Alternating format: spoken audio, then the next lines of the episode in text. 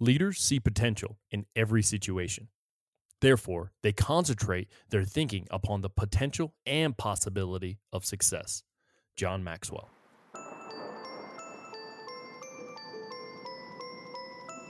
Welcome to the Instinctive Influencers Podcast, a show where influence becomes one of your tools for success. Now, here are your hosts, Brian Weber and Ed Haley. Hi, I'm Brian. And I am Ed. This is the Instinctive Influencers Podcast. Ed, good to hear from you again, man. We had a good time last week working with Ethan, our, our uh, my my little boy there, uh, and going over the interview we had with Jane. But this week, man, I'm pretty stoked to get into this subject, brother. Yeah, I think this week uh, also will feed nicely into the episode we recorded before that one. But last week was a pleasure working with your your little gentleman, showing us both up, and uh, I think he showed us how to podcast properly. That's what I think.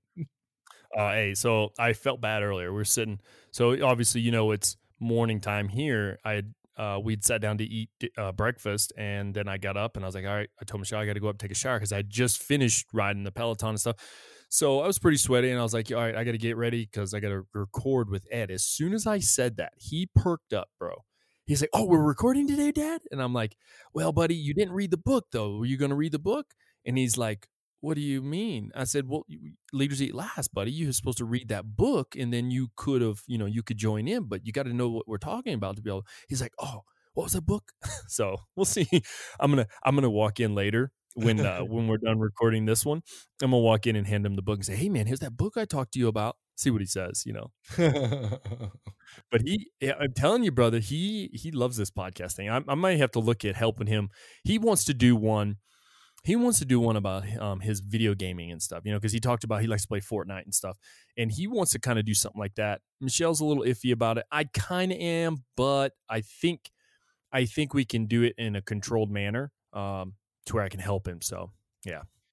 I think I think that wouldn't be a bad idea. You could do a little short 15, 20 minute, you know, uh video game. There's a lot of video game type podcasts out there, but how many are from the you know the perspective of a of a young gentleman? Mm. Um, and then you know, and that gives you an executive producer credit. executive producer. I mean, he so when we're sitting here and we're, we're recording, he watches everything I'm doing, like with the whole make sure the adjustments and everything. Like, so he's very in tune with it right now. so, yeah. Uh, but hey, so getting back into this, this week's topic, man, I'm really stoked on this. Um, we, you, matter of fact, we were just having discussions talking about work and stuff like that, and and you know just as well as I do, you brought up two different topics uh, it actually matched what we're going to get get into today. So I'm I'm pretty stoked by that because it's literally straight on application of what we're going to go over. And those of you listening, what we're going to go over is, and you've heard us talk about all the time, leaders eat last. And I already mentioned just a few minutes ago. Leaders Eat Last is one of Ed and I's favorite books. It's really, really good. I did, I listened this week, I listened to the whole audiobook again. Plus, I listened to the chapters we're covering this week a couple times. So I'm really in tune with it right now. Uh, but we're only going to cover what is considered part six. It's called Destructive Abundance, and it's chapters 17 through 21. We're going to cover those uh, for this particular show because there's so much that this book offers we don't want to how would i say this saturate the material and give up the quality for the quantity if that makes sense what are you thinking buddy yeah i thought so when we i remember when we were talking about doing it and we were like this is a lot of material and you know we're a fan of simon sinek and, and what he writes and uh and it was weird because we opened it and immediately when you open it and you see that that section right part six in it leadership lesson. We were like, oh, leadership lesson. Wait a minute, let's check this out. And uh, we decided, hey, let's just use this, you know, this section. And like I said before, I think a lot of it, a lot of what we talk about today is going to be trust building or built off trust. And we've done that episode already, so I think that that's uh, it's really key to play off of those. Oh yeah, so I, I think I'm, I'm looking forward to it. I learned some stuff reading and prepping for the show. Uh, this has been my um, social distancing project this week. I, have been able to at work do a lot of, of research. I've had the person I work with in my office has been out with a sinus infection. So mm. because everybody's taking no precautions. He was told to stay home, so it gave me an opportunity. At the end of the day, I went through the, my chapters that uh, that I'm going to discuss today, and highlighted some some excellent points, and hopefully it'll generate some good discussion between the two of us today, and uh, our listeners will get a lot out of it. Yeah, I'm definitely excited to hear your thoughts on certain areas. Uh, especially chapter 20, where you talked about earlier before we got on. But what I wanted to hit upon, Ed, before we get into this, I read this. I read the quote by John Maxwell. Uh, leaders Yes. see potential in every situation. Therefore, they concentrate their thinking upon the potential and possibility of success. And the reason I read that, Ed, I really feel like what he's saying there is, is you know, we're looking for what can be. All right. And in the same manner, when I look at these chapters and I look at what we're going to talk about today, I feel like that's exactly what we're doing by expressing our opinions and, and and even reading some of what Simon Sinek has to say and even other people who he interviewed for the book is we're seeing that potential of what it could be. Now, some of the stuff we're going to talk about though is what it could be in the negative sense and we want to stay away from that. And some people maybe they're listening and their organization's already in that little bubble, that little area of the bad where this might help them shift gears, you know, and potential and possibility of success. That's where I'm really excited to see where, you know, where this goes. So, you you ready to dive into this or what, man? Yes, I I am ready to dive into this. And and you know when you said potential, Brian, the one thing that stuck out to me is, you know, when you in the military, right? What, what are we promoted off of at this point? Potential. We're promoted. We're promoted off our potential, where we see, you know, our growth going or, or the potential for us to grow. So, potential is very important, and, and being able to evaluate it. Mhm. So, hopefully, today we'll we'll pick up some hints. Yeah, you know, Ed, I- I'll bring up a, a little story, real small story, and it's very much in that same realm of the potential thing. Uh, I, I mentioned it before on the show. In the last unit that I, I served with, uh, this one young man, he was, I saw so much in him.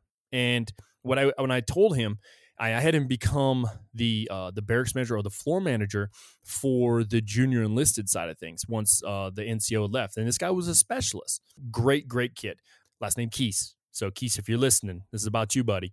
But I used to tell you know when he'd have drawbacks or he had setbacks in certain things, I used to tell him all the time, man. I said I'm investing in you just like I'm investing in the stock market. I see potential for growth. I'm not worried about those small dips we have every once in a while. What does scare me is if I have a major drawback and I lose a lot of my leadership capital that I've put in you, I lose that uh, because of something big bad happens. But I said, I'm not going to withdraw all of that I've invested in you because of the potential I see in you. And that's, I love what you said, you know, because that is what we do. We do promote off potential Mm-hmm. we do grow new leaders because of their potential. If you if you're looking at a kid or or or, you know, it doesn't matter, they're not even a kid. It could be in a grown adult, doesn't matter. And you see that they're just not grasping the concept. Well, maybe their potential is not there for that particular thing. Maybe it's something else and you just got to find it, you know? And that's the whole point about being a good influencer, a good leader and just, you know, driving on when we need to. So, Ed, I'm ready to dive into chapter 17, man. All right, you lead. I'll follow. Rock and roll, buddy.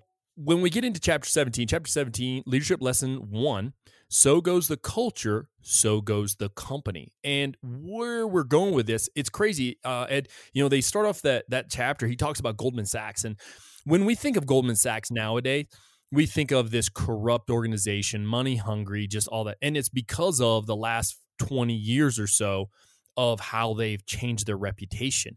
And he goes into the whole idea that before that, Goldman Sachs was basically, uh, you know, no pun intended, the gold standard, and they were the the the ideal company who they they basically set their uh, mark of approval on something. That mean it was rock solid, it was good, and it was because of the culture they had in we're going to progress as a group and will fail individually type attitude.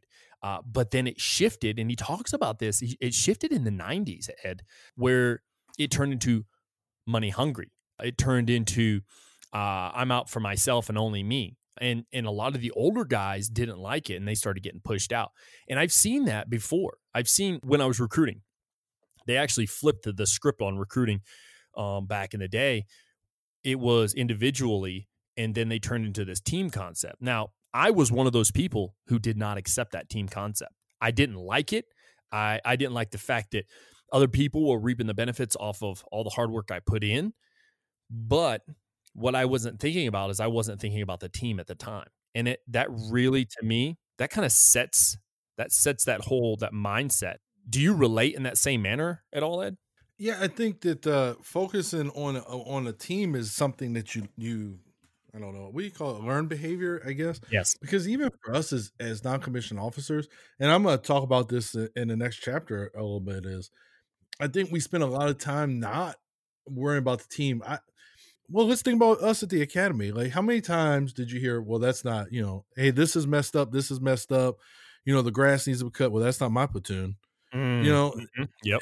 that's not my whatever piece of the organization, but we're still in the same, you know, organization. Remember the old old rap song? We're all in the same gang. We're all in the same gang. yeah. Uh, there's no, you know, and, and people are quick to be like, well, my my platoon is squared away.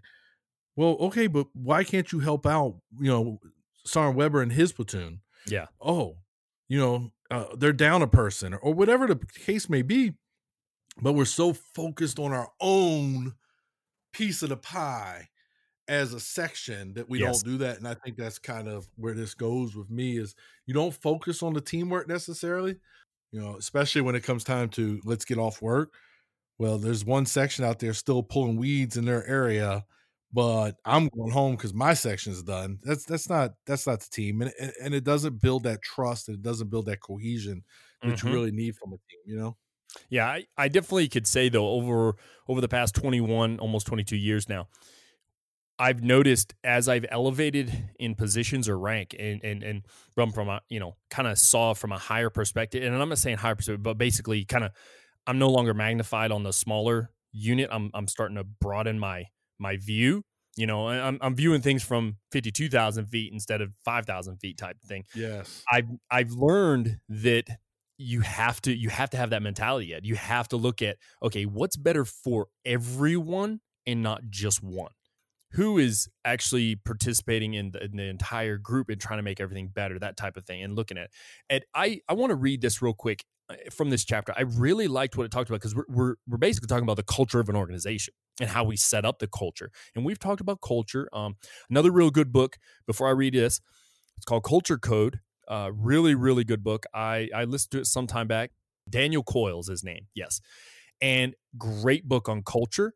And he goes really into that book about. Uh, there's one section I loved, and it was talking about the head coach for the Spurs, San Antonio Spurs. His name is Popovich. Popovich. Yeah.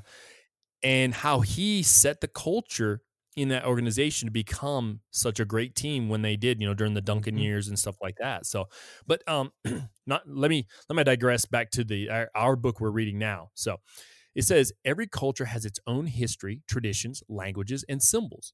When we identify with a culture, we articulate our belonging to that group and align ourselves with a shared set of values and beliefs.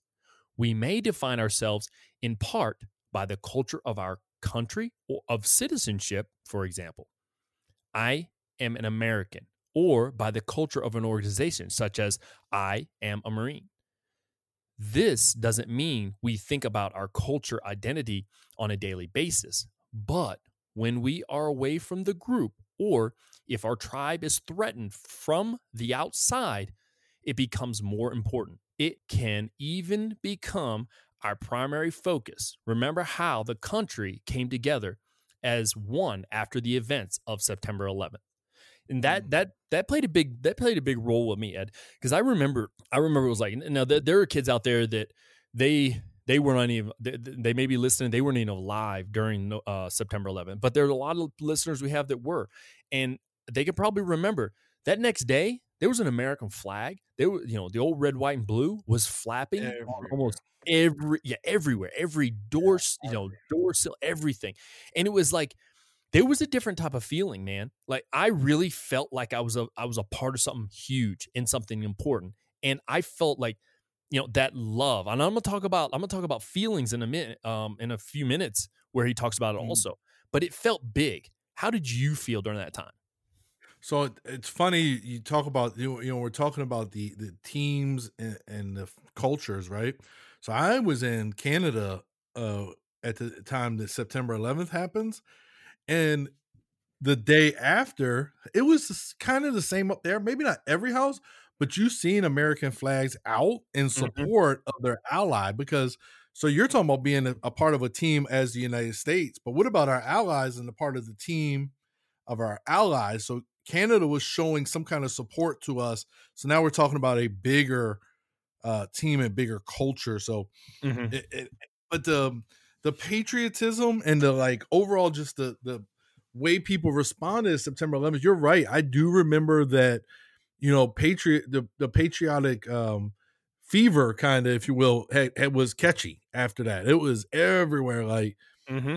And so the, and and that's a great that was a great feeling at that time uh to overcome something that was so tragic it, wa- it was really good Right. um but you know I, like i said in canada they were still showing some support to a teammate to me Absolutely. not to me but they were Well, and, and so Simon goes into this book and he talks about earlier on. And if people want to get out there and, and do some research on YouTube, they can. They can look up all kinds of stuff about Simon Sinek and what he talks about when it comes to the circle of safety. I would definitely say that when it came to the circle of safety during that time, I felt safe as an American. As an American citizen, I felt like I was a part of something big and that I could trust other U.S. citizens and, and, and those who want to be Americans or those who are supporting us, such as Canada. I felt like they had my back. I felt like I felt there was a lot more strength, if that makes sense. Uh, it it just it was it was pretty cool, and that's why that's why I want to jump into this next little part uh, in this same chapter. And I'm not going to read much more from the actual chapter because it is about the culture and stuff, but it's understanding, it's diving deeper into that idea of the feeling of safety. Now, earlier on in the book, Simon does talk about serotonin, oxytocin, these chemicals that are that are produced because of those feelings or how things our situations and whatnot. We're not going to really go into the serotonin, oxytocin, and what produces it. I recommend people get the book themselves, "Leaders Eat Last" by Simon Mhm. Sinek, and kind of you know refresh themselves if they've if they've listened to it before, if they haven't, or, or they've read it before, to go ahead and do that. That way they can understand it because he also he also goes into other areas about the the negative the, the negative um, chemicals are really not they're not negative it's just you don't want to be filled with them it's like you know the dopamines um that you know different of different activities. But let me let me go into this where it says it's always fascinating to pay attention to the words people choose when describing their relationship with their jobs. Words like love and pride are feelings associated with oxytocin and serotonin respectively. I can tell you, it's that's exactly you know. Uh, cue up the commercial. You know we're going to talk about right now. Here But- go When the bearded ninja. Oh, you wanted me to do the commercial Yeah, go ahead.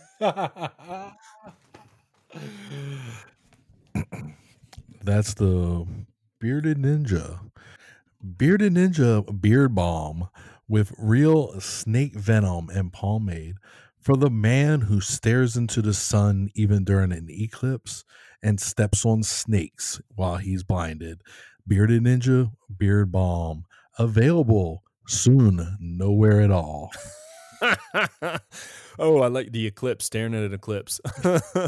no, but that was one of the things that um, he I've talked about before. Like, I don't know when I want to retire. And he said to me, he said, when you don't love it anymore, he told me, he said, when you get up in the morning and you don't love what you do, and it's that is stuck with me. And you know how many times I've had that discussion with seniors, Ed, about if you still love it, if you still enjoy it, and you still have pride in it, then don't be putting in that retirement packet type thing. Uh, and that's re- that's pretty much the reason why I haven't yet. Now, I don't I can't speak for you in that sense, but I can tell you, I'm I'm not retiring because I still have those exact words. I still have the the love for the job and that pride in what I do and everything. And I I look forward every day going in and doing what I do. So, but uh, what are your thoughts? so I got the same thing from him. Uh kind of. So basically, uh, you know, I got the when you roll out of bed in the morning and kick your feet over the side and you go, why am I still doing this?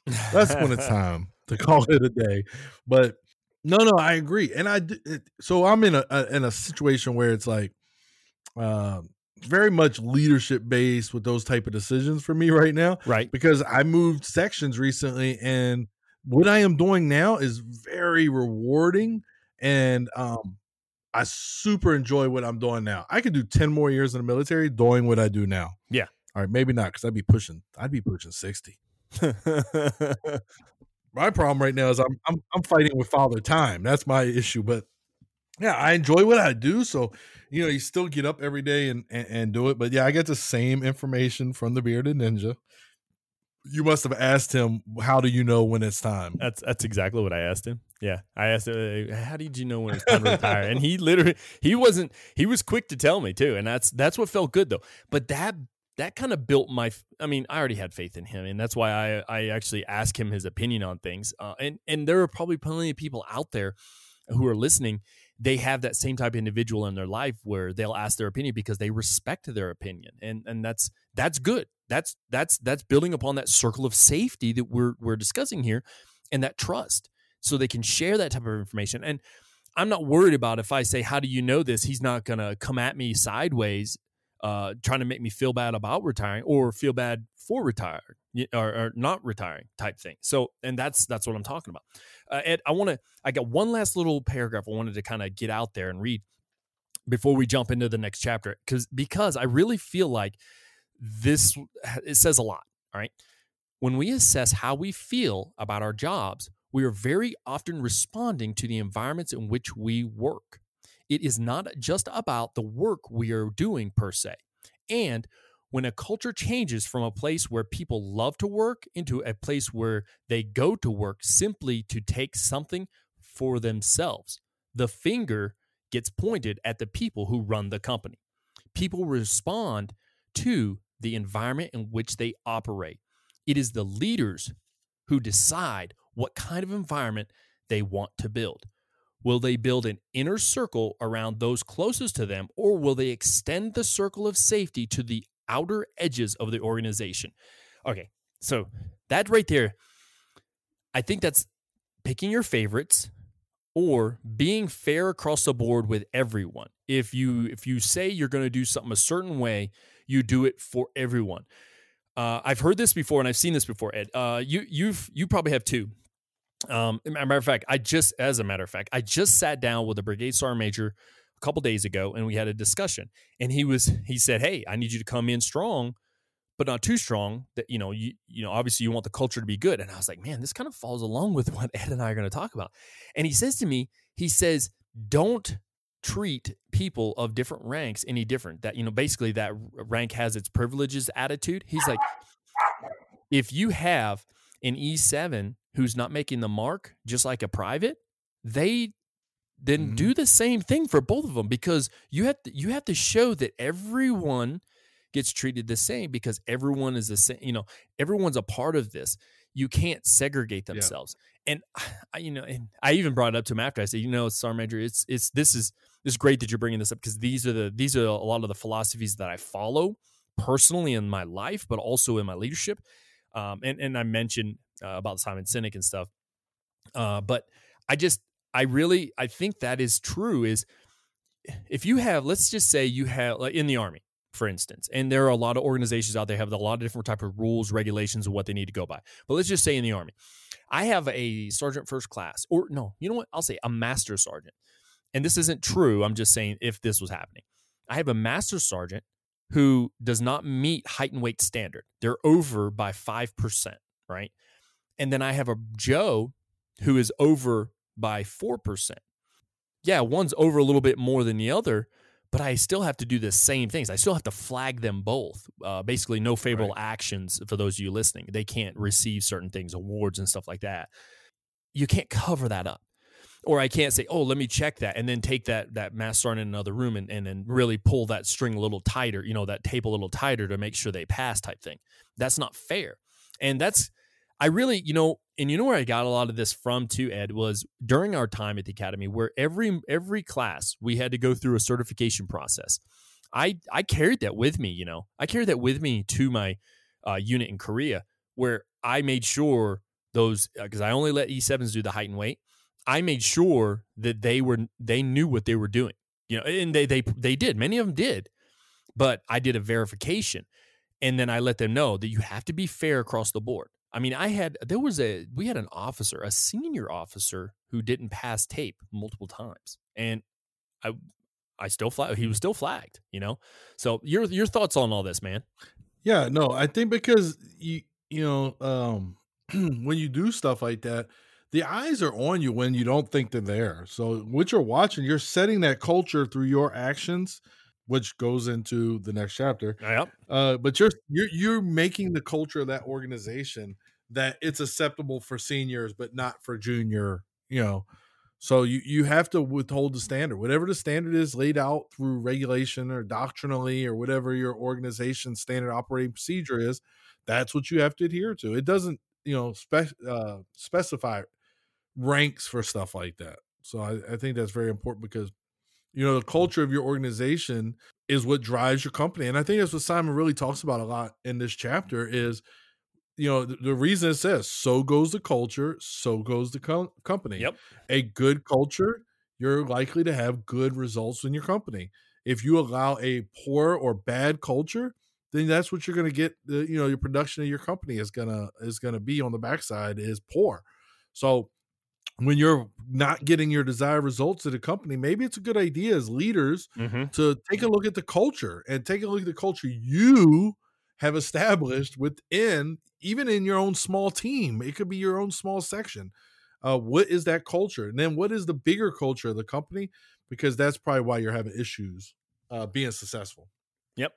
Well, it's that circle of safety we talk about. And inside a circle of safety, when people trust and share their successes and failures, what they know and what they don't know, the results they can be innovated. Okay. And it's it's just natural to if if I trust you, Ed, which I do, Right. if I trust you, I feel like I don't have to worry about my back. I can tackle what's in front of me.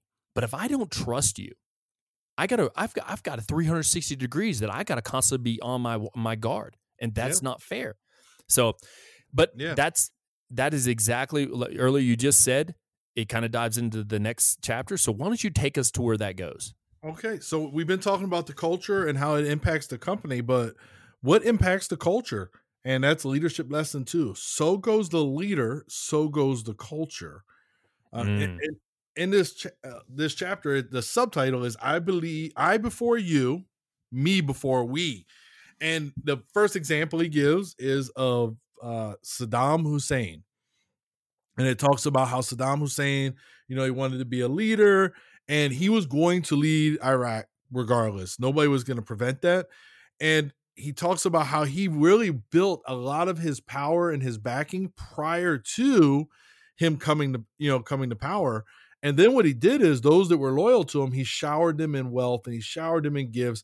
And if you've been to Iraq and you've had an opportunity to see some of these um, palaces and these places that these people lived in and Saddam lived in, you know, their gold toilets and all these things. Yeah. So that was what he was doing. He was rewarding them for their loyalty, but he he also said he was for the people of Iraq. But on the backside, you know, he really wasn't. He was out for himself.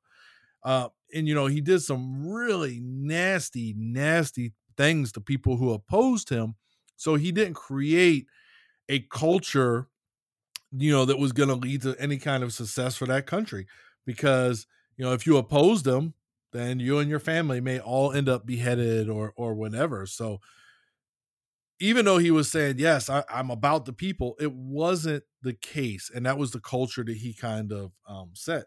So the problem with that is you create a culture of mistrust and paranoia, right? Right. So if I can't trust the leader, and we talked about the trust circle, I can't trust or circle of safety and the trust in it. I can't uh trust the leader.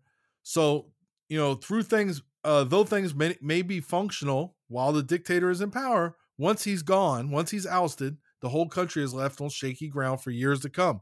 Okay, w- Saddam Hussein has been gone, you know, since what, oh four, oh five ish? Yeah. Yeah. and that, that country is still you know uh, on shaky ground because that's the culture that he left behind Yes. he didn't leave a stable culture Yes. you know, Brian, one of the things you've always talked about is leaving an organization better than you found it. And so that speaks to this. That is the leader. So so goes Brian's philosophy, right? So so goes Brian as the leader. When you left the NCO Academy, they kept on ticking. Believe it or not, you've been gone over a year now, and that NCO Academy is still there and still running. Yeah, and not because of me, You but know? yeah, yeah, yeah. No, no, but but it was the culture you left behind that they could still be successful because there was that kind of like uh, unity and trust. Now, did they stumble?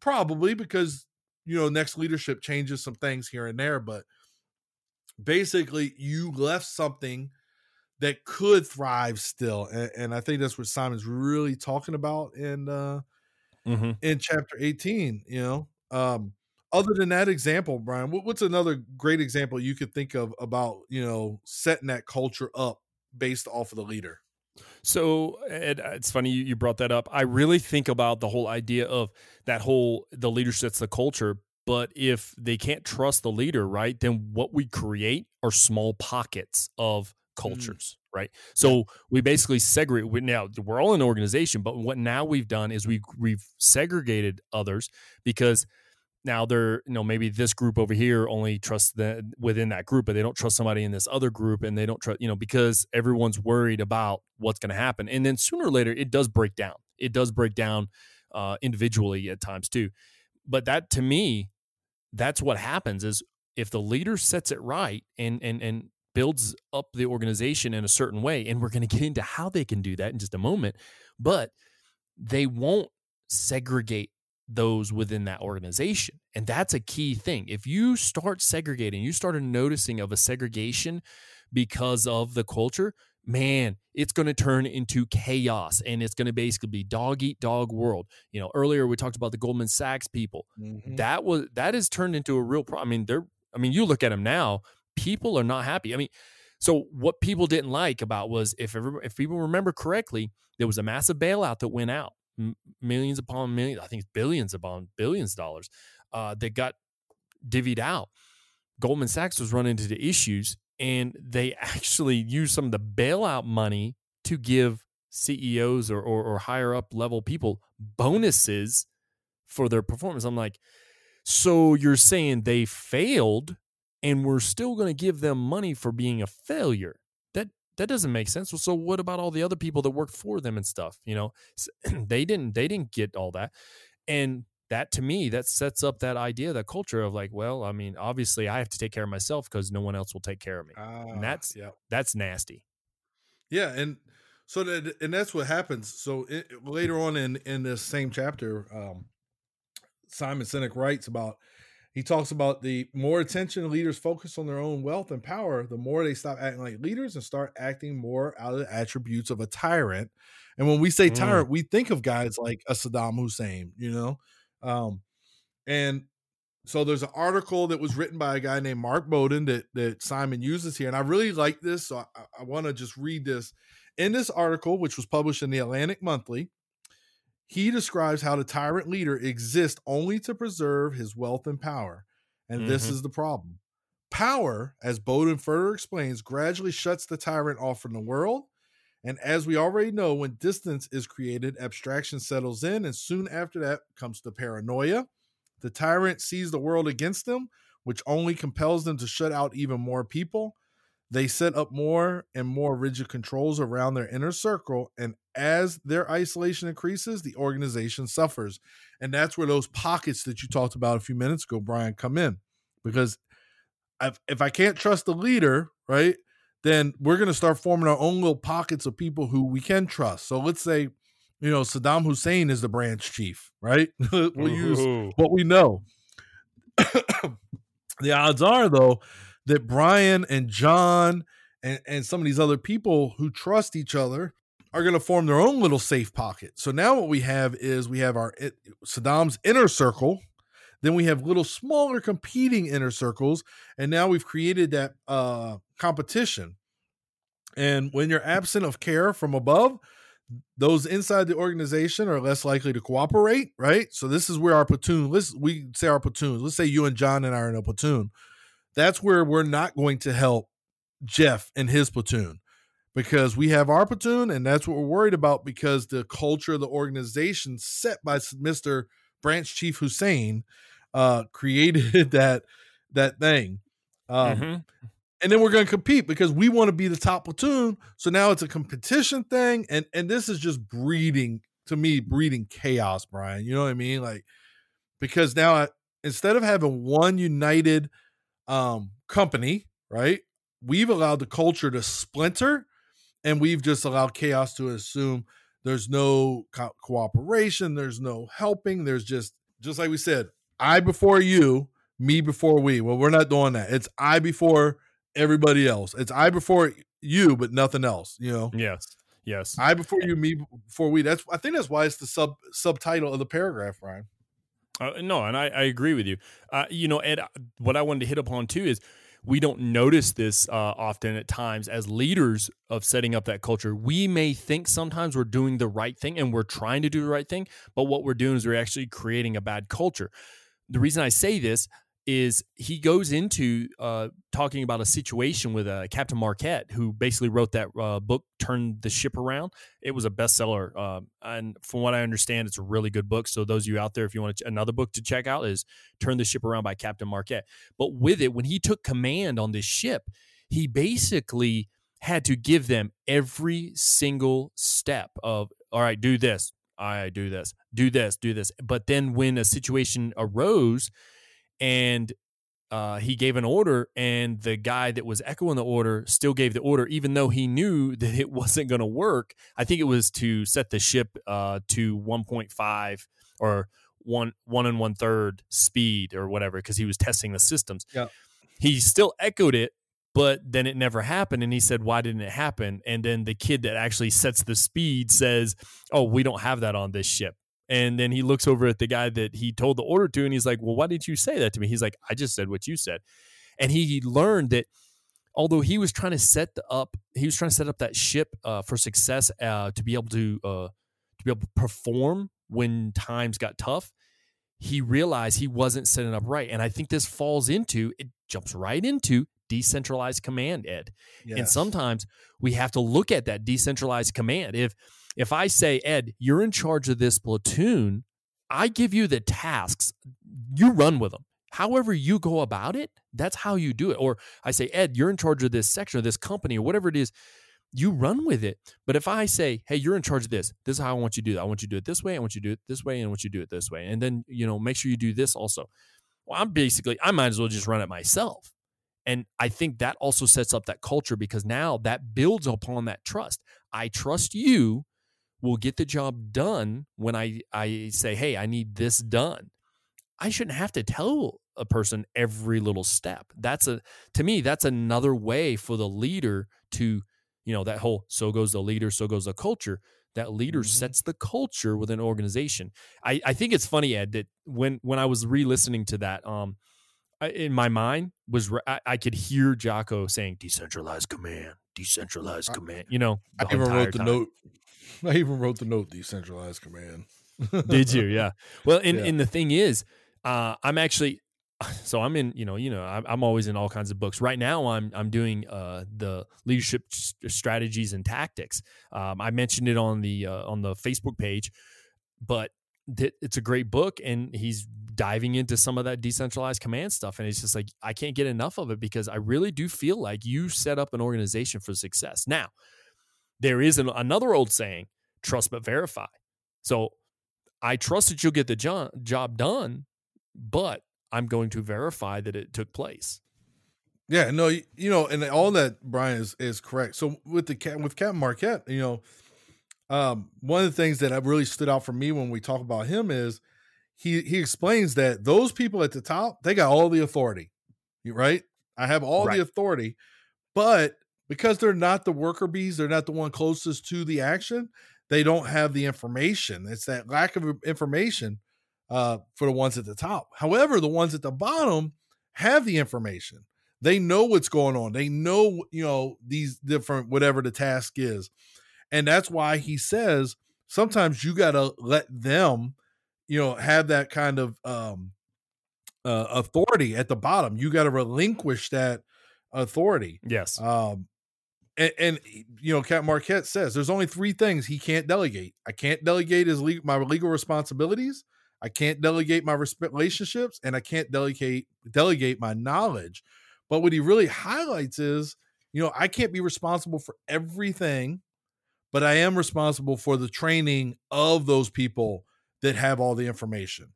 So he has a vision, uh, and and there's a picture right in the book. So basically, I share my vision with you as my subordinate, you know, team leaders, and then you use that vision, or and then you come up, you use that and the authority that I delegate you to to control things in a manner that makes more sense. Yes. And, and the example he gives with the sub is, you know, he's given a command, but they're blindly following him. Yes. Because he has authority, you know. Mm-hmm. Um, you know, in army we say, hey, as long as it doesn't, it's not uh, ethically or morally or uh, incorrect or unsafe, right? Mm-hmm. Uh, you follow that command. You think about basic training we were absolutely in basic training the blind feeding uh, following the blind all they tell you is hey private do what the guy in front of you does that's that's how we first learn and then as we progress through our career and we gain this knowledge we start getting some authority from our you know our sergeant e5 gives us a little authority as, as a specialist to make some decisions and this is how we grow who we are as a leader which then aids in the culture of the organization. So the basic training thing really stood out to me at first because I remember just follow the soldier in front of you. It didn't matter what they were doing, just do what they're doing. Yes. And, yes. and, and that's what we did, right? You remember Mm-hmm. like little silly things too, like uh, you know, whatever to push up, whatever exercise, you just do what the guy in front of you is doing private. It's funny. That's how I learned how to shine my boots, Ed. I, I there wasn't a drill sergeant that sat there and showed us how to shine our boots. I looked over and there was a guy shining boots. I said, hey, "That's not how you do it." He's like, "Yep, just do it like this." And I did exactly like him. Yeah, yeah. That so that's it's funny. I got really so the guy that taught me how to shine boots was also a narcoleptic. I don't know how he got in the army. Some recruiter shady stuff. So he would be he would be shining boots, having a full conversation with you, and go to sleep. and while shining the boot, he would just hey close his eyes, put his head down, and then you'd wait like you know sixty seconds, and he'd pop his eyes open and keep shining. Like nothing had ever happened. It was the craziest thing ever.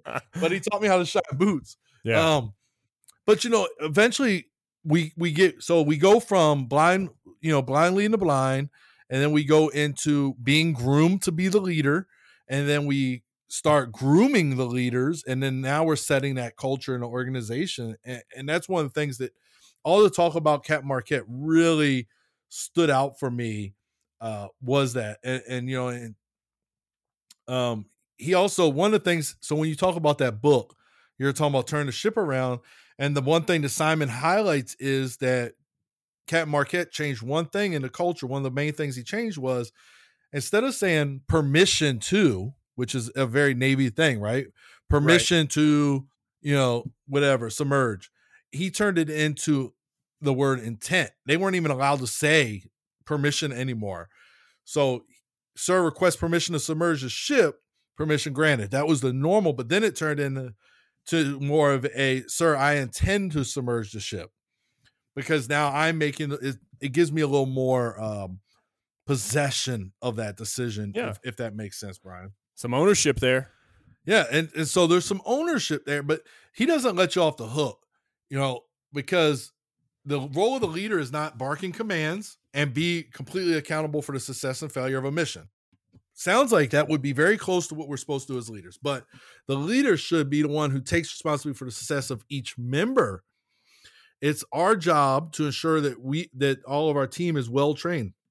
We say it all the time as non-commissioned officers. What do we do? We train the force. That's our mission and then we are confident in the training we provided them. So when we worked at the academy, Brian, when that class graduated, and we graduated, whatever your eight man squad or eight eight soldier squad, right? Mm-hmm. You were confident that you had successfully trained them to perform their du- the duties of the next level. At least I know that was my goal. When I sat down after they left and and did all the handshakes and they got their paperwork, I sat down and was like, did I send eight future NCOs out there? Mm. A- And that's what you wanted to do. You wanted to be the one. So that's what you're confident is. You train them to perform their duties. Um, and then when they do mess up, that's where the accountability piece comes in, Brian. I think this whole chapter is basically that.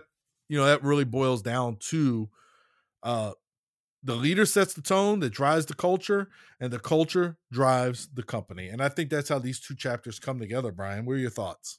I, I agree with you, and that's why it's like I'm ready to dive into the next chapter because it really hits upon. It's almost like as, and I love the way Simon does this. He's building upon a subject the very next one is talking about integrity. Integrity matters, and it's going to help um, solidify the leader and then the culture itself.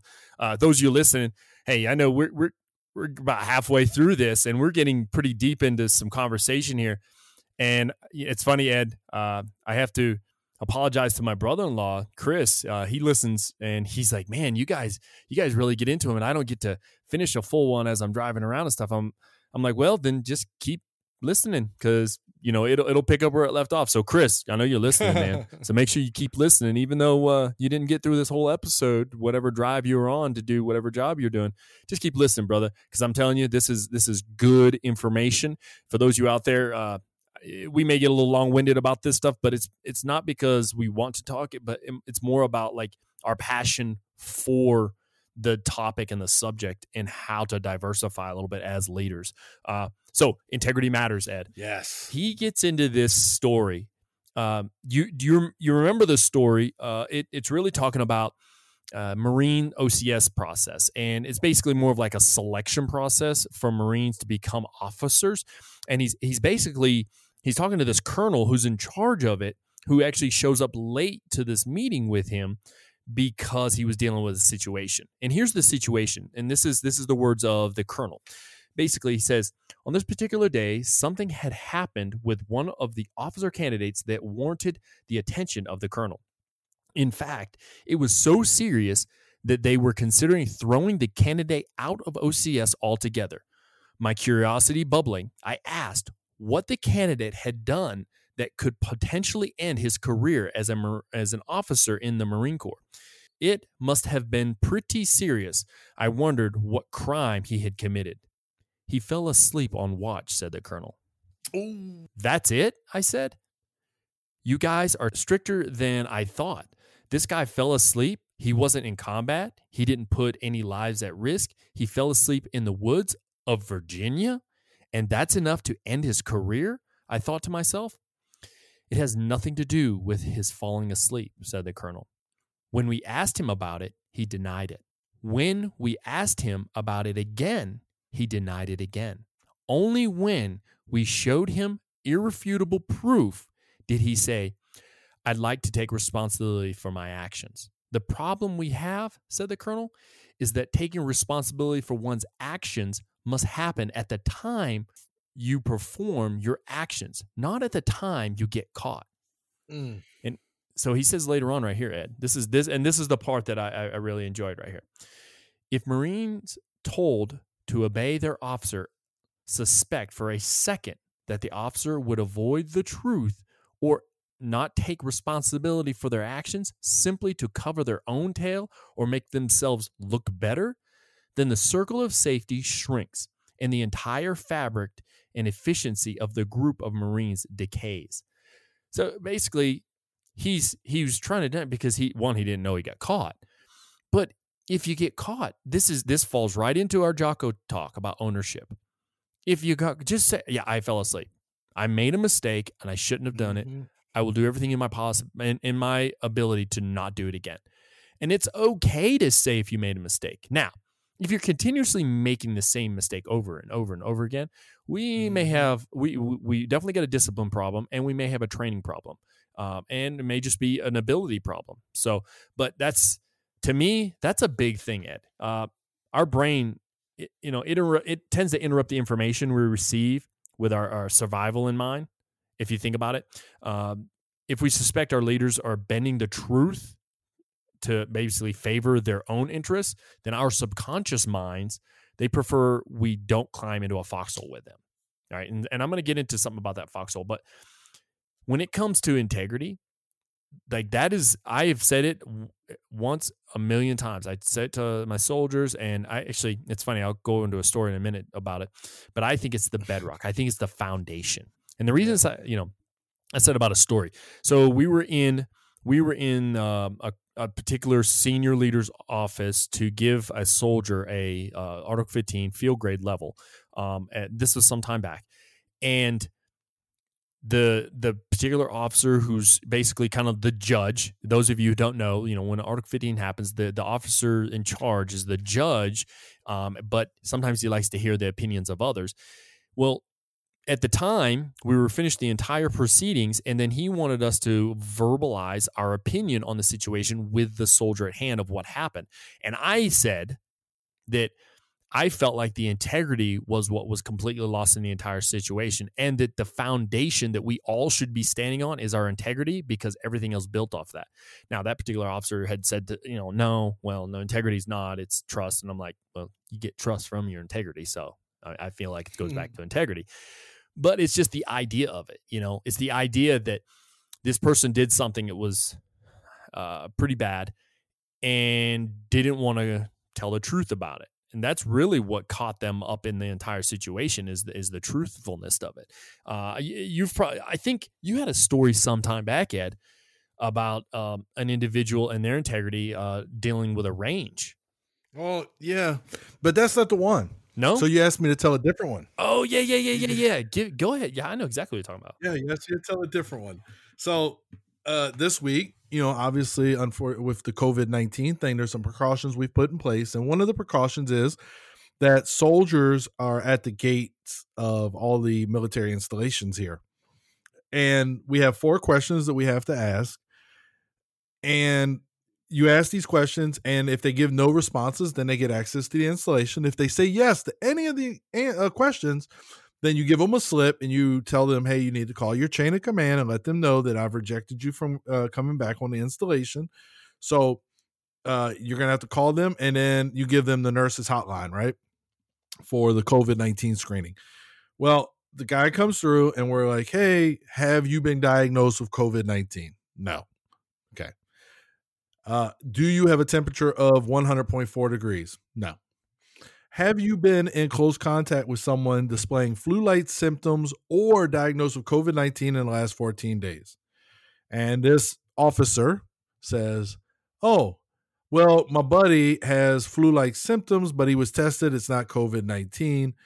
And we said, But he does have flu like symptoms. Yes. Okay. Unfortunately, sir, I'm not going to allow you access to this installation at this time because that's you know that was one of the questions. And he says well i got on here monday. Okay that was monday. That means somebody either didn't answer ask you the right question or the question right or did not do the right thing. However today is thursday and here's your slip. I'm going to need you to call your chain of command turn around and i've denied you access. I need your id number. Because it's an integrity thing like you're, you're talking about making people sick and i could have easily been like well you're a captain and you know, you did get on Monday, so let me let you in, you know. Um, but at least he he was honest. He could have also because the way the screening works, he could also said no. Uh, the suggestion I made is the last question would be Have you been denied access to this installation in the last seven to 14 days? I would make them compromise their integrity. That's what I would do. If you say, Yes, I have, then I'm going to turn you around again. But I would make you have to compromise your integrity uh, it, it's a good to work if because some you know that same captain that I turned around, he could have came back the next day. It was a different crew. So yeah, yeah. Eh, that integrity piece. Now the problem I have with the story in the book, Brian, is I'm a 1990s raised soldier.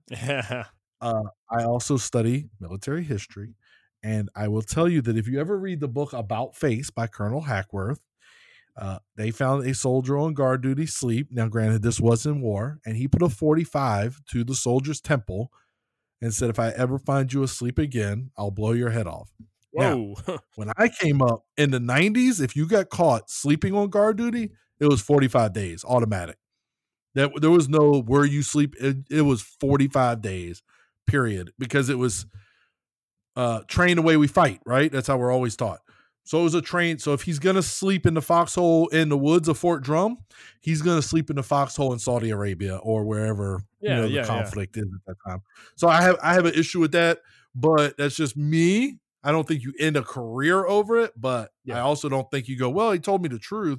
But in this case, this guy didn't even see what the what's the repercussions? He don't even know what was going to happen to him. Really, he lied, and now he's getting kicked out of this prestigious program because he had no integrity. So well deserved. Yeah, exactly. yeah, and and that's that's the whole thing. We're we're talking about the circle, the circle of safety, which is built upon trust, which starts with integrity to build that trust. You know, so building trust requires nothing more than telling the truth. Uh, it's it's really not that complicated. It's an easy formula. it's not that hard. For some reason, too many people or leaders of organizations fail to tell the truth or opt to spin something to appear that they did nothing wrong. I've absolutely. because they don't want to pay uh, take you know pay for what they did they would rather spin that situation and say well you know and this is that ownership. This is that ownership. Jocko talks about it in extreme ownership when he took ownership of a fatality that took place. He wasn't he wasn't physically out there with them when that happened but it happened, right? He wasn't at the actual scene where the the the person was shot. Yeah. But he took ownership and said, "I did not do my job well enough to make sure that didn't happen." He took ownership. And you know, I want to leave one last part of this integrity thing and then we'll we'll dive into the next the next chapter. But every single one of us should look at our managers or our leaders or whoever it is runs our company that, or, or organization, big or small, and ask ourselves a question. The question is Would I want to be in a foxhole with you? And the managers and the leaders or whoever runs the companies who reply, uh, who, who rely on our hard work should in turn ask themselves, how strong is our company if the answer is no, right?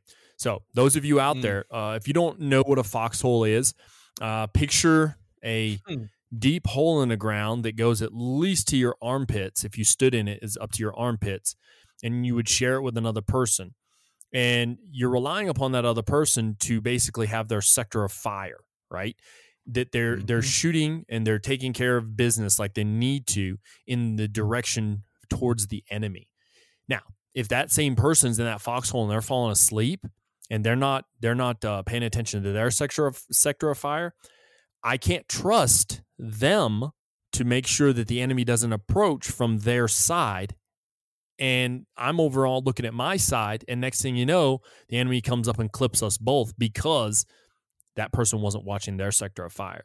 So, so when you think about that, that's what it means by would I would I want them to be in a foxhole with me? Do I trust them enough to have my back to to to take care of me? And if they say if if that answer is no, there's you have larger issues than you think if you don't trust them that much. There needs to be there needs to be some communication that takes place. There needs a lot of stuff that that happen. But that leads me into chapter 20, Ed, which I think is a big part of this. What you got on it, man? All right. So, chapter 20, Brian, is something that we have talked about before also. Uh, chapter 20 is Friends Matter to Win or to Serve. And, you know, he does a, is a lot of uh, reference to the political um, culture in the 80s and moving forward.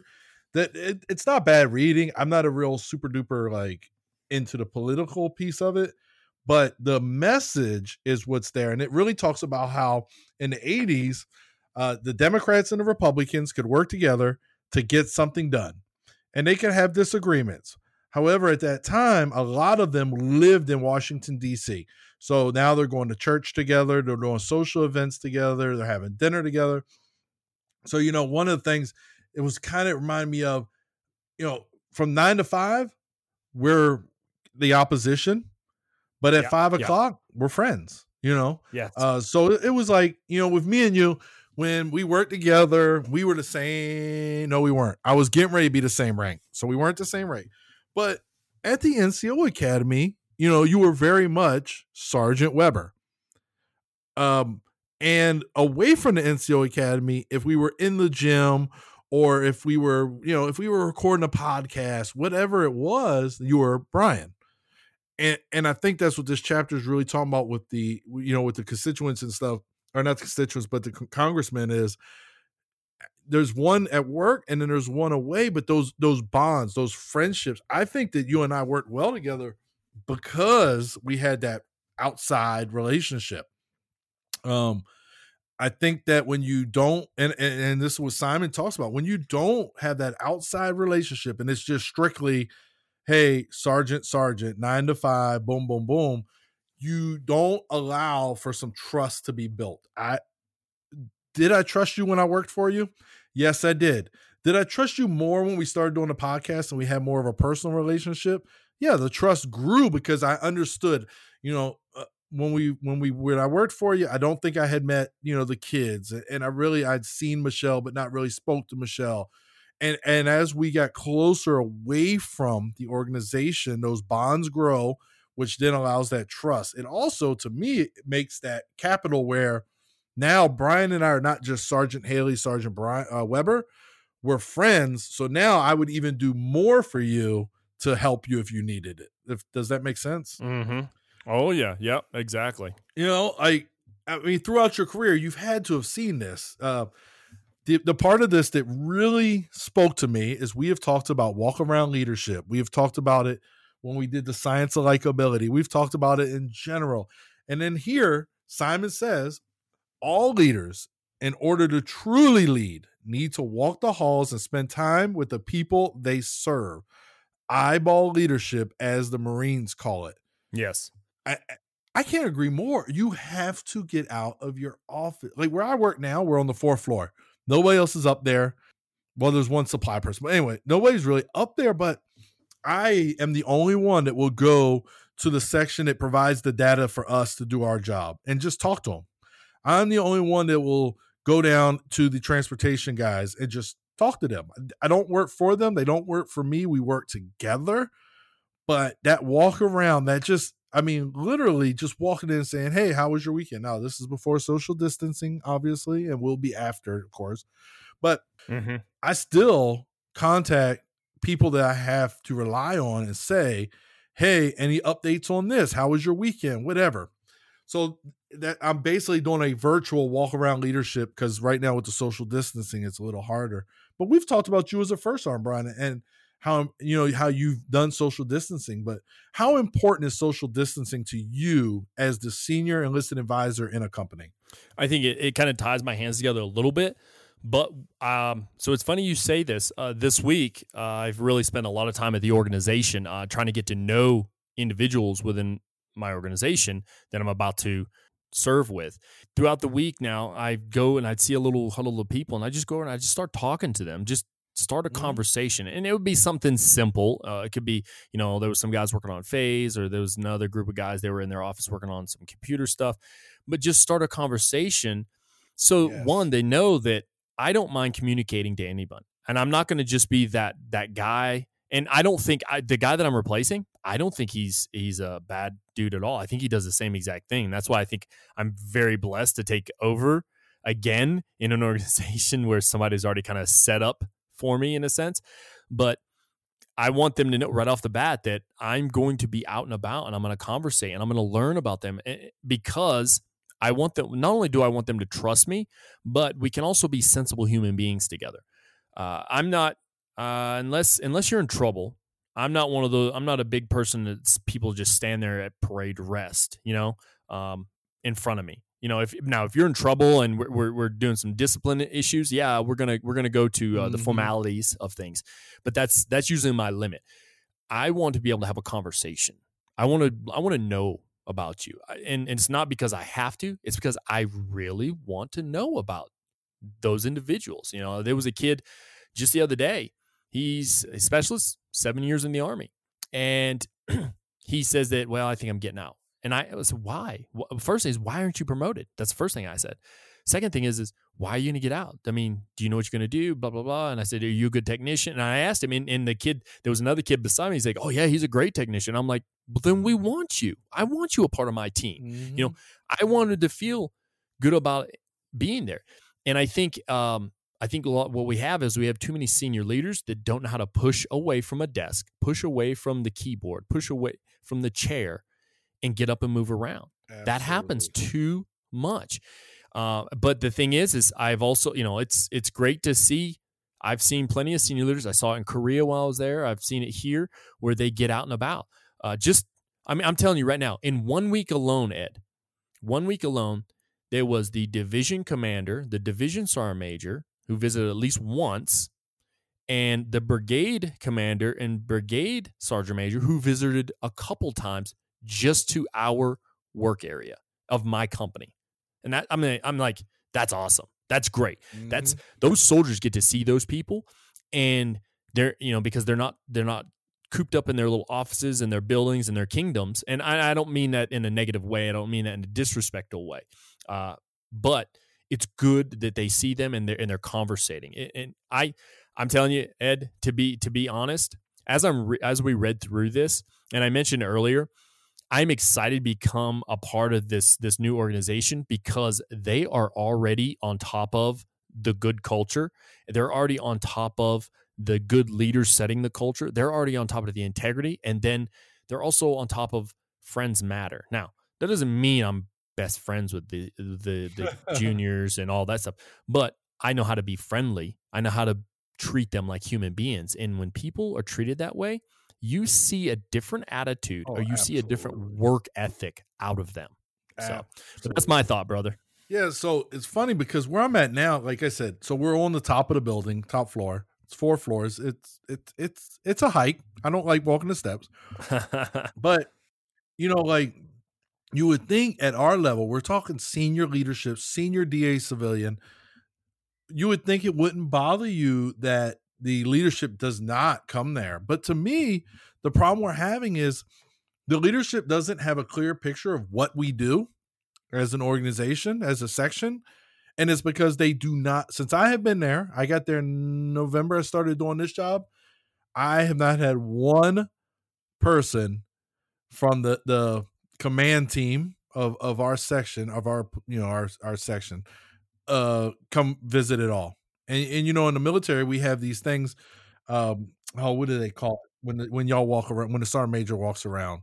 Battlefield circulation. Battlefield circulation. Now this is what's funny is i've said before i don't have a latrine on my floor so i have to go down two floors. Well i could go to one. One floor below me is the staff judge advocate the, the legal. I go two floors down because nobody wants to hang out at legal.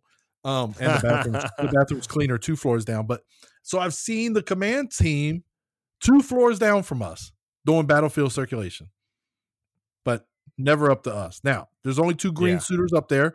Green suiters mean military personnel, but still, you would think as a senior it wouldn't bother me. But honestly, Brian, it bothers me. It bothers me yeah. because then you go to a meeting and it's like we're insignificant, but that's because you don't understand what we do, and you don't understand what we do because you don't come around. And, and one of the things Simon even talks about here too is when we are disconnected from the people with whom we work, we spend more time focused on our own needs than the needs of the people for whom we're supposed to be responsible. And this is why your keyboard uh, soldiers cannot make it as leaders because they're stuck behind that keyboard and they don't get out. So how do they take care of their people? How do they understand, you know, whatever's going on with that person? How do they see one of the soldiers has a black eye? How do they find out, hey, what happened? Oh, oh, the soldier got beat up in the, you know, in the bar downtown in Seoul, or the soldier's spouse did that. Like, how do they know that? Because they're not walking around to find anything out. And uh, I know, especially in the army, again, I haven't worked in the civilian sector in a long time, but in the army, if you have a discussion with a soldier, they'll tell you things you want to know, things you don't want to know, and things they didn't really want you to know, but they will share it. All, you know? yes, yes. And, and, I think that's why it's key, Brian. We talk about communication all the time on the show. In the military, we teach communication, but um, and then the other big thing. So social animals that we are, that's that's that trust, and we talked about it earlier. When we can be social, there's trust. I can tell you, um, a few years ago, I was at Fort Drum, worked in a motor pool and you know, we were bowling at lunch, and here and there, my platoon would go out and bowl, and I was a sergeant. And we ended up starting two platoon bowling teams. Well, here's what's significant about that. Now, my wife did bowl with us, but two bowling teams takes 10 people to to man, right? Our platoon was only 19. So of the 19 people in my platoon, 10 of us would be at the bowling alley. Oh, by the way, the platoon sergeant didn't bowl, but he would come by and stop in. The platoon leader, Lieutenant King, she would come stop in. So what happens is I was the only no, there's two of us that were sergeants in the group, but the trust, the familiarity that built with those soldiers when we deployed, we were like a family already. Uh, yep. and, and so important, so crucial, Brian, that trust and stuff. And I think in this chapter, when he talks about friends matter, that's what he's talking about. He's not talking about, you know, violating any army policy on fraternization. He's not talking about being best buddies and overlooking when you make mistakes, but he's talking about no. building trust through a familiarity with those that you work with and those that work with, uh, for you. And in there, he talks about like the company softball team and you know just going out for lunch and and things of that nature. Brian, I yeah. think that was to me that was very powerful. I, you know, Ed, it's crazy. My mind just went straight to if an order comes down from an individual, if I know that individual, I feel a little bit more confident in accomplishing the mission or doing what that person wanted if I know them.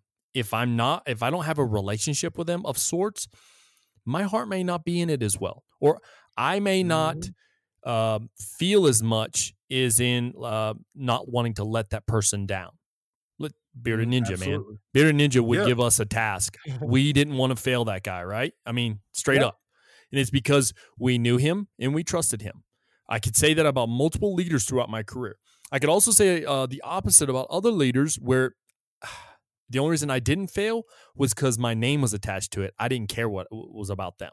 Okay. So there's, there's, you couldn't. Yeah. You wanted to, right? Yeah, yeah, yeah. Oh, I, I would have loved to drop the ball. Yeah, you wanted to because you wanted people to see what they were. Yeah, you yep. wanted to. I hate that because you you want to you want the mission to fail because yep. the, what's going to make it fail isn't your task. Yes. But you don't want your name is attached to it. You don't want it to be on you. So you're like, I, I want them to see what they are as a leader or yep. aren't, but I can't do it. I can't do. Yeah, I've done that many times, man. Yep, and I think that falls back on if you're the leader you need to think about that extreme ownership that we talk about, or that actually Jocko talks about, and we just reiterate, and think about creating that relationship with those individuals because now, if it does fail, you take ownership of it too. And then you're going to see you're going to see a different look in those people when when you own that failure. They're going to be like whoa whoa why did he do or she do that? What? That Absolutely. was my fault not there I can't believe this. Man, I can't fail that guy again or that girl again. You know what I'm saying? Eh, oh, so absolutely. Yeah, yeah. So uh, yeah, I I uh I totally feel it, Ed, and that's that was definitely that one hits me hard, you know, because it's not about being friends, but it's about making relationships. It really is. And and you know, if you think back way back in the day when we did science likability, Brian, way back in our first hundred episodes, um, or first 50 i'm sorry. Was it first 50 we're still under 100 brother. still under 100 i'm still right. Um, but if you think about what we talked about uh, when we talked about being um, likable not light right?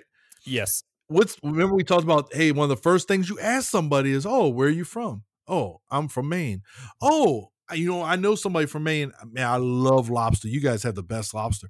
We're looking for that connection immediately yeah. right? Yes. We, that's why we ask people where are you from Oh, do you watch football? Well, who do you like? Oh, you, you know what? I like them too, or I like the rival, or because mm-hmm. we, we want to have something in common with people because that is usually the foundation and basis for uh, a friendship to grow. Yep, it is that common ground. So I think that uh, that's why. Well, when you get a soldier in, right, you're the first sergeant. What are yes. some of the first things you ask him? Are I want to know about them. Yeah, I want to know about them. I want to know who they are. I I want to understand their mindset on things because then it helps me as a leader or yep. as the person serving with them to properly lead them the right way because we all communicate differently. We all think yep. differently. So this individual, uh, I have to lead it a certain way, and then this individual over on the other side, I have to lead another way. So you you can't use a template uh, that fits everyone. You have to yeah, constantly no be evolving. Yeah, there isn't. It, it just doesn't work, man. And I think I think that leads us really well into chapter 21. Wouldn't you think? Yeah, let's see what you got. Chapter 21 really it's leadership lesson 5 and it's lead the people not the numbers. So the people not the numbers. Uh, and I wanted to kind of go into so they really talk what he talks about right off the bat. If if those of you uh, if you if you hadn't read it, please read it, but or listen to it uh, in the book. He really talks about how shareholders became the dominant force for many companies, not the people working there. Uh, so if a shareholder, because obviously the shareholders are who basically they're the the ones who fund multiple things and they're they're kind of like they're the owners of it so they want to they want to do what the owners want and maybe not what the employees want but maybe employees may have a better idea on how to build better gains and stuff like that uh, so we have to kind of put we need to learn to put the people within the organization before everyone outside of the organization when a leader has the humility to distribute power across the organization so we're going to talk about decentralized command that's what we're getting into here the strength of the company becomes less dependent on one person and is thus better able to survive.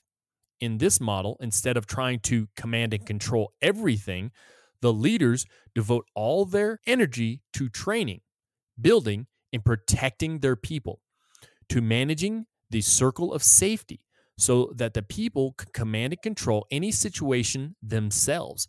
That's the best way to protect the legacy of the leader and extend the success of the company for many years after the leader departs. So we're thinking about putting those people in front of us by taking care of them, by making sure, uh, for instance, as, as non commissioned officers, our job in the Army is training. Mm-hmm. We have to get accountability, we have to do reports, we have to do all kinds of different stuff. But our primary job is training. Now, yep. as you gain rank and you gain different positions, you, you move up in different positions. Now you become an advisor, but you can't let the, those individuals can't let that advisor role go to their head. So my job right now is the advisor to the commander. But at the same time, not only am I the advisor to the commander, I'm also the senior NCO who has to establish the training mindset and ensure that my senior NCOs working uh, within my platoons are also doing the same thing. So creating that communication process. So if I were to say, I'm worried about those aircraft and that's it. I just want you to work on the maintenance on those aircraft and only those aircraft. I don't care about everything else, right? Yeah. Uh, PRT, you can do that on your own. You can you can do your physical readiness training on your own. To me, that's not putting the welfare of those soldiers before because now if I have a soldier that fails a, a P, uh, APFT or ACFT, Army Physical Fitness Test or Army Combat Fitness Test, and I didn't help them through the proper training to establish some type of battle rhythm and how to, especially especially brand new privates straight out of AIT and stuff, they barely understand uh, the, small nuances of discipline, let alone how to discipline yourself to do a good regimented um, physical training yeah, in general. Absolutely. But if they fail, yeah, if they fail, if they fail one of those events and now they become flagged, so they don't get to get awards, they don't get to get promoted, they don't get to take passes yeah. anywhere. I mean, there's a lot of things that happen. Now, I have failed them because I didn't establish some type of training regiment to help them succeed and be successful. I I don't feel right by putting in the documentation to put them out of the United States Army either because once again, I failed them. So that where he talked right there, he said it. He said, the leader devotes all their energy to training, building, and protecting their people, to managing the circle of safety. I have to look out for the circle of safety. I have to distribute tasks that have to be done. Yes. And I do want to, you know, it's no one ever said it was easy to be a leader. Uh, you know, one of our old SAR majors, and and I have to agree with the statement he used to say. He said, if everybody could do it, then every, then it wouldn't be it, it, wouldn't be spectacular. You know, not everybody can do this, right? I have to not only not only do I have to establish what needs to be done, but I also have to continue to build and grow constantly, leaving the foxhole better than way I received yep. it. Your thoughts, my man? No, I think that uh, first of all, I knew exactly who you were talking about with the SAR major, but you know, that's the thing. Like we, he listens. He listens also. By the way. Oh, does he? Excellent. Yeah, yeah. He, uh, he, he, he. Uh, we talked to a little bit while still at Campbell about it, so he's listened once or twice, I think. Oh, I like it. Um, but when you talk about lead the people, um, you know, we got there's things more important than the numbers, and and I know in the in the book he talks a lot about businesses and the bottom line, right? And that's what they're focusing on, and and and those type of things. But the leading the people is where we, man we've talked about trust so much today and you know we talked about the culture development and that all comes from leading the the individual uh people you know it all all these today have fed into each other um but it's all based off of being a leader to that the, to the person and setting the tone from the very top. So for you and your company you and your commander y'all set that tone. So when you focus on training the soldier you're setting that tone that that's what's important to you. Um but when you're in an organization where maybe they they you know the focus is on the the maintenance piece and not so much the individual training things you're right brian that that soldier still has to be able to pass those events to get promoted Yeah. and when they fail Yes. and you have to you know deny them awards right because they failed the the army combat fitness test well guess what they need awards to to secure promotion points to get promoted so what you're doing is by not helping them not teaching them not focusing on the individual training is you're stagnant in their career you're letting them not grow and now the culture in your organization is that the leadership at the top doesn't care about us and they will put it on a command climate survey in a heartbeat Yes. Yep. Yeah. Yeah, exactly, Ed. Definitely. Uh, I've I've got a couple a couple more points I want to bring up in this last chapter, and then we'll wrap this show. All up. righty. Uh, I like this this next little point. It's actually just down down a little bit below what I just read because that earlier part was from. Uh, it's actually built to last by uh, by Jim Collins and Jerry Porras earlier about the whole you know basically building within and, and doing your job. But a little bit a little bit further down, Simon writes this, and I I just to me I take this to heart because I, I love it. If the new leader can't command and control as effectively as their predecessor did, it is doubtful many inside the organization will put themselves at risk to advance the leader's vision. They will be too busy trying to protect themselves from each other. Exactly. Yep. So setting that tone from the get go, we, and we've we've talked about this, Ed, it, and it's from the get go. So, for instance, I'm not. I didn't come. I didn't come into this organization. I'm in right now and just started all right, barking orders and stuff. Now, the other day, we did have a few soldiers that uh, had to go see the commander, and they had to have some uh, UCMJ type action take place. And I was in the office. I noticed one of them, actually two of them, had very bad haircuts. Okay, and when I say bad haircuts, I mean as in they didn't get their haircut at all. Now, I understand the circumstances here now, but I remember you telling me something that was said within your organization, and it kind of, it kind of, it, it definitely lit the switch of I feel like I may have said the, I, I definitely said the right thing, and I told him I said, hey, you need to get that hair trimmed up. Uh, it's it's a little bit too long, too loose, shaggy, and we're talking. Um, so those of you don't know, in especially in the army, your you, the hair on the side of your head is not supposed to actually touch your ears. Well, one of those kids, I'm when I say it was it was like loaded down. I think it was pushing his ear down a little bit uh, because it was so big, and I was just I just but I couldn't get past that idea.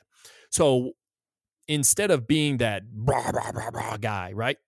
Once we were done, I, I, I said, "Hey, I want to talk to you right after." Um, and I'm not his first sergeant yet. I'm the incoming guy.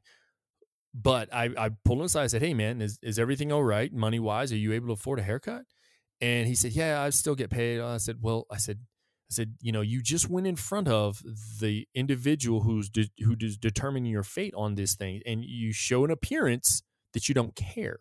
Now, I understand whatever happened. You gotta you gotta own that. You but at the same time, you your appearance says a lot about you and your ownership at the same Mhm. time. So we, we need to trim that up. I said, let me see you on Monday, man. I hope I want you to have, you know, at least trim that hair off your ears a little bit. I understand that we can't, you know, social social distancing right now. We can't, you know, go all these different places, but I mean, at least get it, you know, get it cut off the ears and stuff. But um, but with that, new leaders have to realize that they they've got to understand the situation and don't try to force things down people's throats because you will create this dog eat dog world. And that's pretty much the idea i felt behind it. Um, ed the very next part this is actually on that document that you sent me too uh, he talks about the performance of a company is closely tied to the personality and values of the person at the top.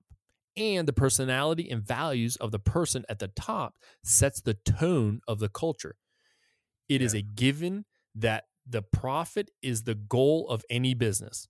That that I know that for sure. That Yep. the goal of an aviation organization is to ensure, especially the one I'm in, is to ensure the aviation maintenance is complete and the owning unit receives their aircraft back ba- better than what we received it uh, to ensure it can still fly and everything, right? But to suggest it is the primary responsibility of a business is misguided. Absolutely. It is the leaders of the companies that see profit as fuel for their cultures that will outlast their dopamine addicted, cortisol soaked competitors. Okay. So if I look at the people and how important the people are, and I concentrate on them, they will take care of the mission. That's the constant that we we've said that multiple times, Ed.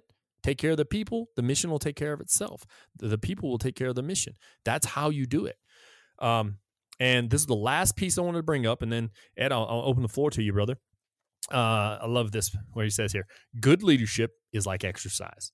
We do not see any improvement to our bodies with day to day comparisons. In fact, if we only compare the way our bodies look on a given day to how they looked the previous day, we would think our efforts had been wasted. It's only when we compare pictures of ourselves over a period of weeks or months that we can see the a stark difference. The impact of leadership is also best judged over time. You know, so we talk about leaders eat last this book and we went through the five um, the five leadership lessons of it.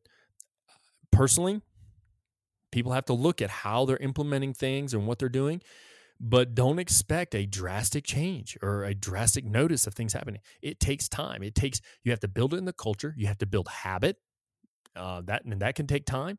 Yeah. but over time if you're doing this and you're staying repetitive you're staying you're building the trust through integrity it's going to happen ed what are your thoughts brother Yeah, you know, you're right. It does take time because, it, especially if you're trying to fix an organization um, or a team where there's a poor culture uh, currently, you can't just fix that overnight. That culture didn't get poor overnight. no It took time for it to, you know, to fall into disarray and to get bad. So you have to be patient. And, and you know, it's too bad we can't take a snapshot of our leadership. Now you can. Again, we've talked about it. There's assessments that you could do on your leadership. And then maybe, hey, in six months, take that same assessment and see if you answer the questions the same. That could be a way of trying to take a snapshot of you uh, as the leader or or of your organization. Um, you know, if you do workout programs, I told I've shared with Brian, my wife and I are currently doing the uh, DDPY program, which is the old Diamond Dallas Page uh, yoga program.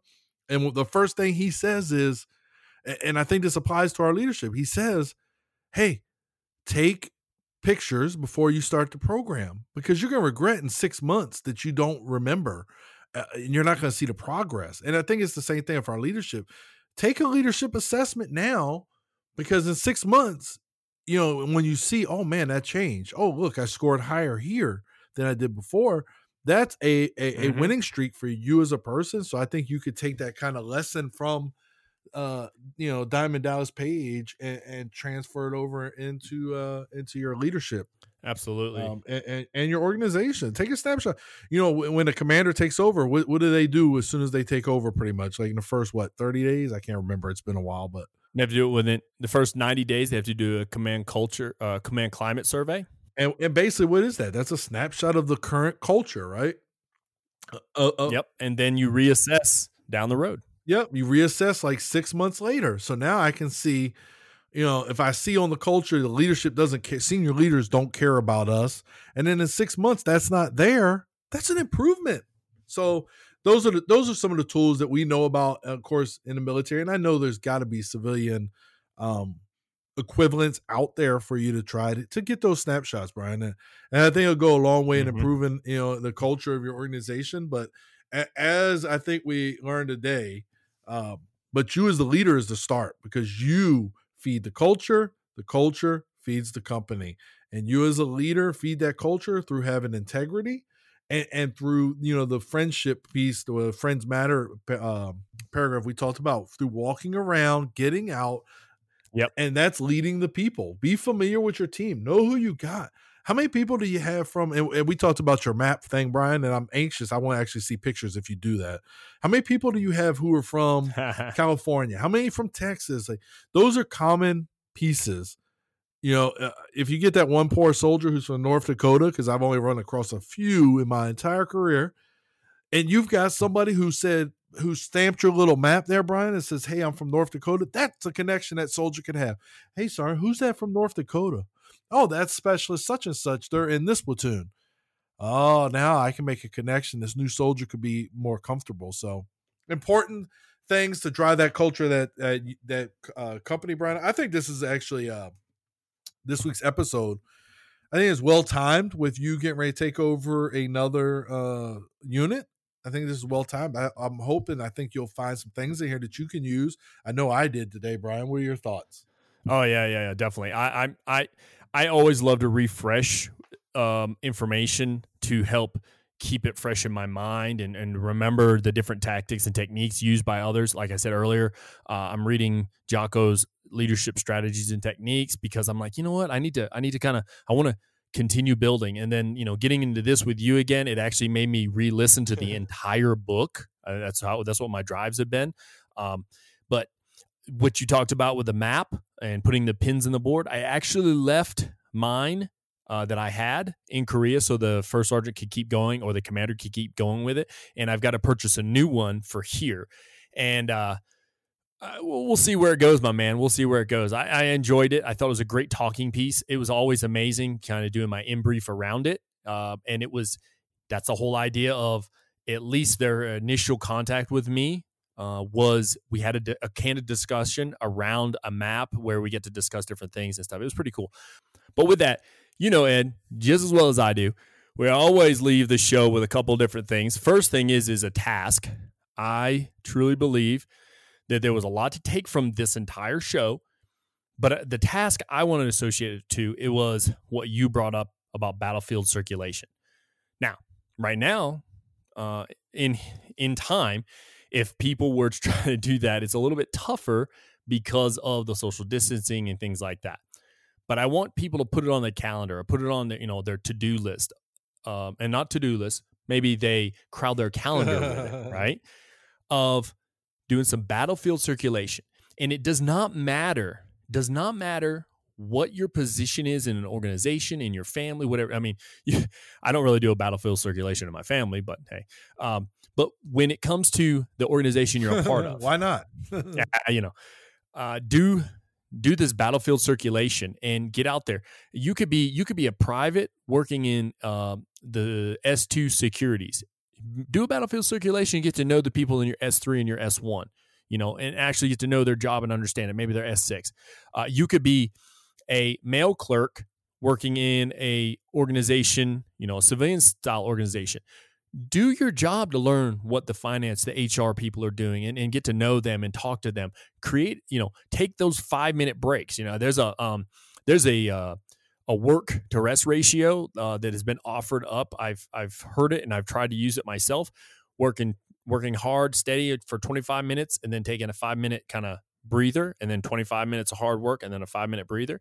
We'll take that, work hard for 25 minutes and then take a five minute breather and go introduce yourself to people and just have of conversations with people. That's how you start building trust through that integrity. So, the task for today's episode, episode 68, is learn about battlefield circulations and start using them. Implement that in your tool bag, your influencer tool bag. All right. Ed, there is an important question I have to ask you though. I do. Oh, that's so sweet. That no different question. Whole other question, my friend. Um, if if I let's just say I'm somebody who I don't know what instinctive influencers are, and I don't know really how to learn more about them. Is there some place that I could go to help me learn and be a part of this this bigger thing? Why, yes, Brian, there is. You could check us out on the Instinctive Influencers podcast website. You can check us out. You can meet the faces. You can see some amazing pictures. Uh, you can get to know us, and you can also find links to the show. You can also check us out on various forms of uh, social media, various platforms at 101 Influence on Facebook, Instagram, We also have Twitter accounts. You can check us out on Twitter. You can shoot us questions, suggestions, feedback. We value it all. You can also find the uh, Instinctive Influencers podcast on most areas that you like to get your podcast from, but feel free to rate and review the show. With that, please do that. Go to Facebook in the search bar, type in 101 Influence. Go to the Instinctive Influencers podcast page and leave us a review, please. Let us know what you're thinking and be honest. Yes. We accept that criticism. If it if if you think the show is garbage, let us know why.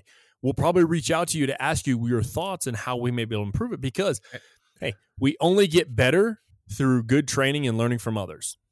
That's right. As uh, as Brian has told me before, I mean, yeah, if, if you you have a problem with the show, come to us with the problem, but also come to us with a possible solution or a way to improve. Oh, We would greatly appreciate it.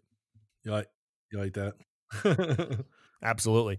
Well, Ed, I don't have much uh, left for yeah, I don't have much left for the show, my friend. Um, do you got anything left in the tank? Or are you ready to cut this out? I I think we've uh, I think we've really done a good job this week, and I am receiving um, Facebook pictures of my dinner. Ah, oh, that's time to go eat. All right, brother. Yep. Well, with that, I am Brian, And I am Ed. and this has been the Instinctive Influencers Podcast. Remember, leaders eat last. Get out and do some battlefield circulation. Thank you for listening. Have a great day.